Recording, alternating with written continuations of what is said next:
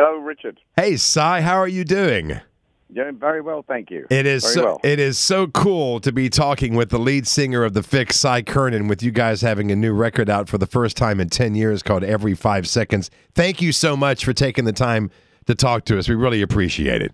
Uh, it's my, my pleasure. Thank you. So, uh, so what was it that was the motivating factor to put a, your first new record in a decade, and and tell us some of the, I guess the the ideas behind this record. I mean, you guys have always been kind of complex, introspective, thought provoking on your releases, but every five seconds kind of continues that trend with some themes going on there.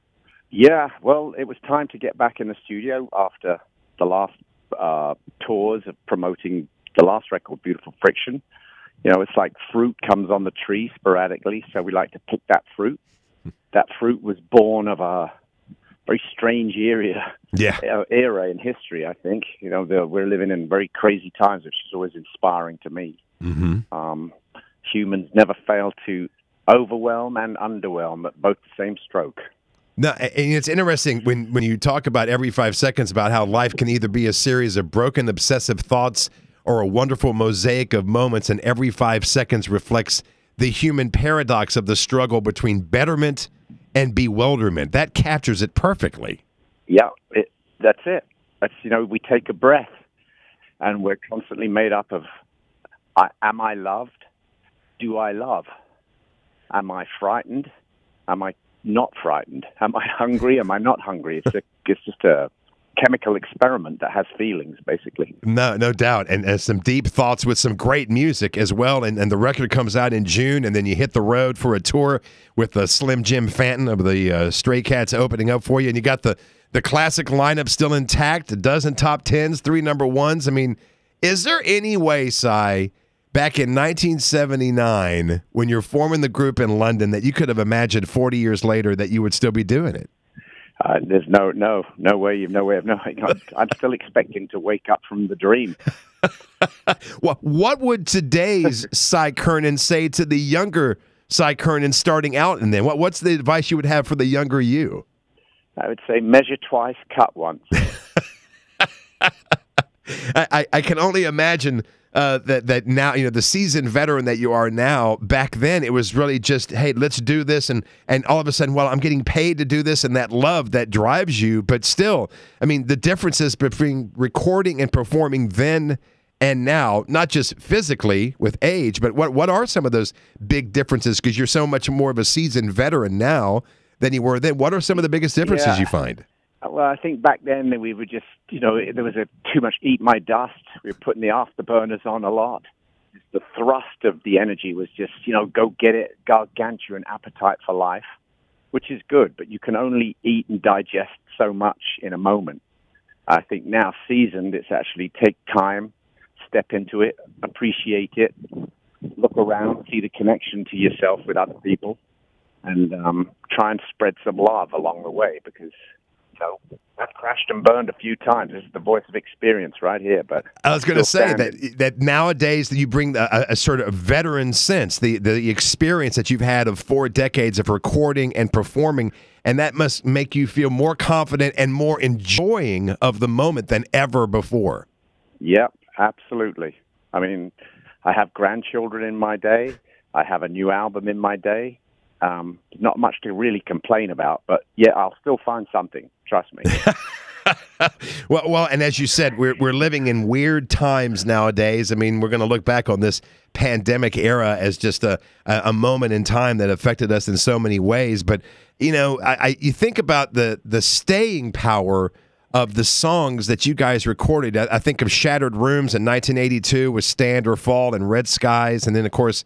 Reach the Beach in 1983 was Saved by Zero, and, and one thing leads to another. I mean, eh, when when you're recording those songs, looking back on that now, 40 years later, eh, did you did you realize at the time that you had something special, and could you have imagined the staying power, the lasting power that those tunes have? No, no, I didn't realize they would stick around so long. But now I do wish I'd been a political speechwriter.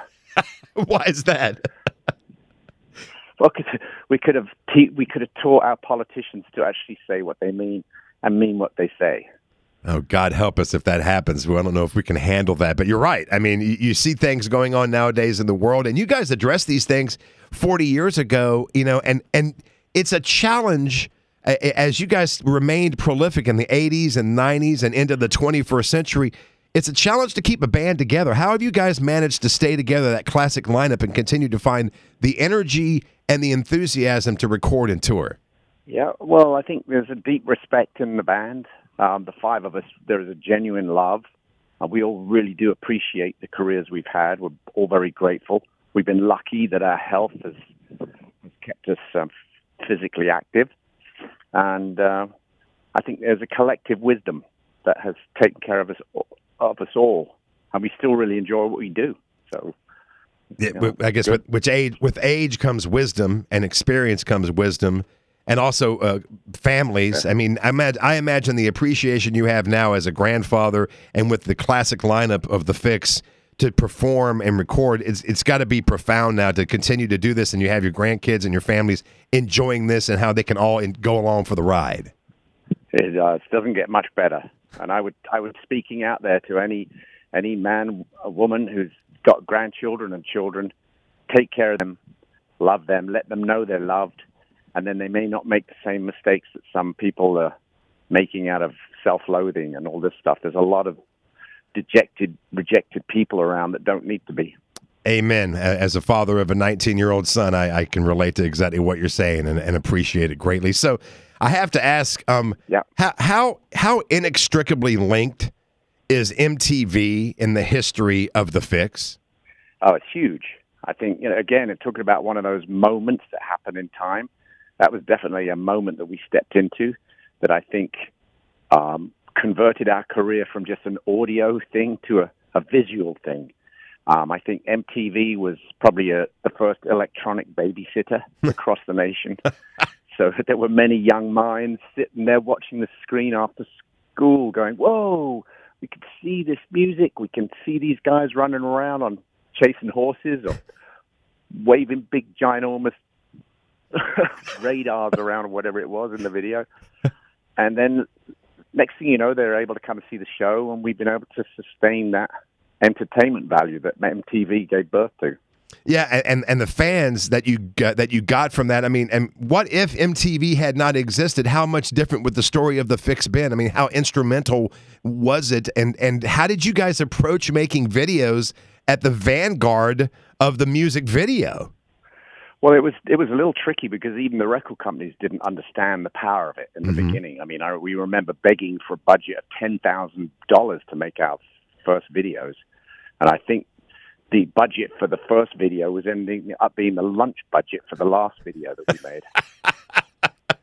and, uh, but but but it must. But you know when when you look back on those videos I mean, do you do you recognize the person in the band there to today? I mean, you know, we look in the mirror and we see ourselves, and and, and you know, I, a friend of mine joked that we're all uh, wrinkled, bloated versions of our younger selves. You know, George Harrison said the body yeah. ages, but the soul stays young. Do you recognize that person? Uh, oh yeah, it's what I call the Spartacus moment. You know, when you see Kirk Douglas in Spartacus, he's like, "Whoa!" You kind of go, and then you see him several decades later, still Kirk Douglas, but something's changed. Well, it, it is. It, you know what? We're, we're lucky. Uh, you know what a drag it is to get old is what the Stones said. But you're lucky if you get to experience that. And you know, it's funny. MTV has changed so profoundly over the decades. They used to play music videos, and now they're something completely different. Right. But the music industry itself has had profound changes in the 40 years that you've been doing this. What has been the, the, the changes that you've experienced over the decades, continuing to record and tour, and how different that music industry is nowadays that you guys are dealing with? Yeah, I think that there's a the audiences are distracted more. There are many more things to interest them or take them away from just the peaceful moment of absorbing a piece of music and sitting quietly staring at an album cover, reading the lyrics. Now there's much more agitation in the process.